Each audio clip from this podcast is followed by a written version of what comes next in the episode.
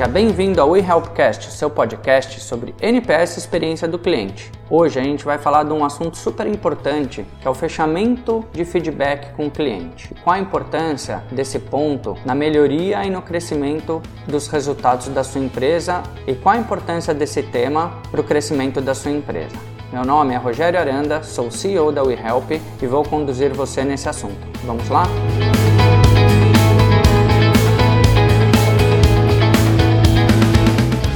Começar, vamos falar um pouquinho sobre o que é o fechamento do ciclo de feedback com o cliente. É, imagina que você faz uma pesquisa de satisfação usando qualquer tema. Nossa sugestão é sempre usar o NPS como ferramenta de busca da voz do cliente ou de mensuração da satisfação e da lealdade de seus clientes.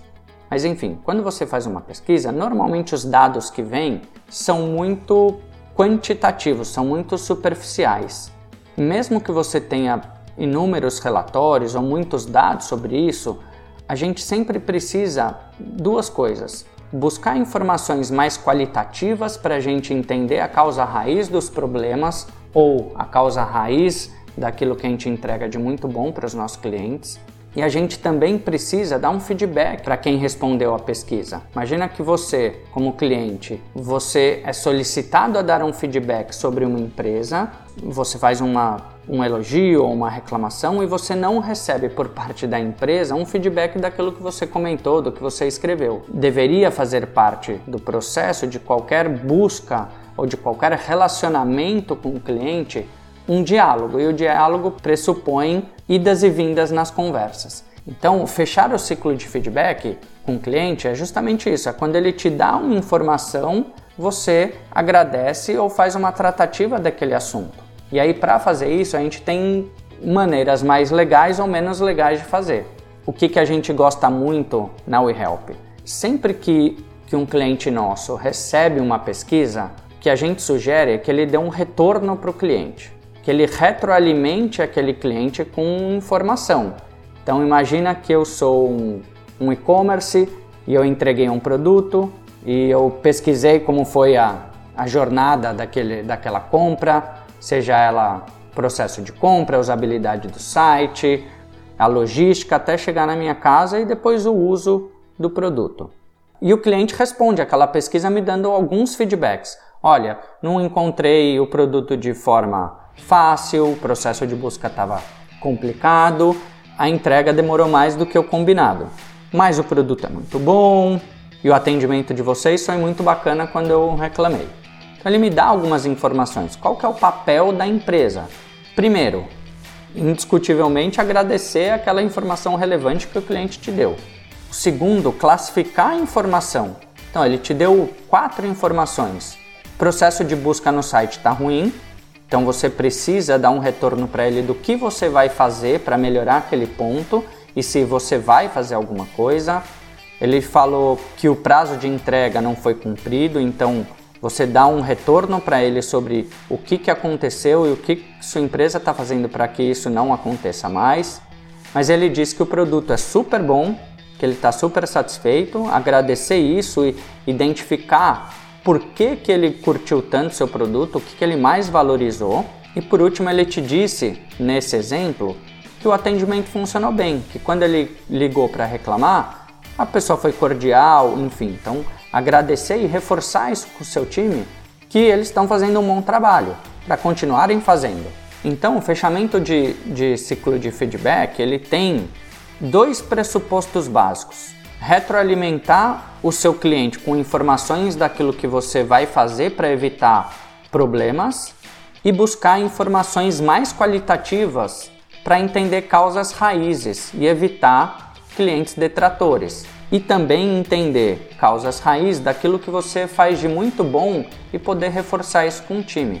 E no caso da WeHelp, você classificar essa informação com o nosso sistema exclusivo de tags, a fim de você gerar um relatório exatamente com a voz do seu cliente sobre cada um dos temas.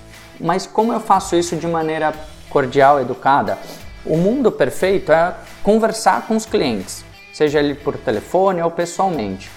Uma, uma boa conversa, com uma escuta empática, com uma escuta atenta, preocupado em, em acolher o sentimento e a informação do seu cliente, são fundamentais.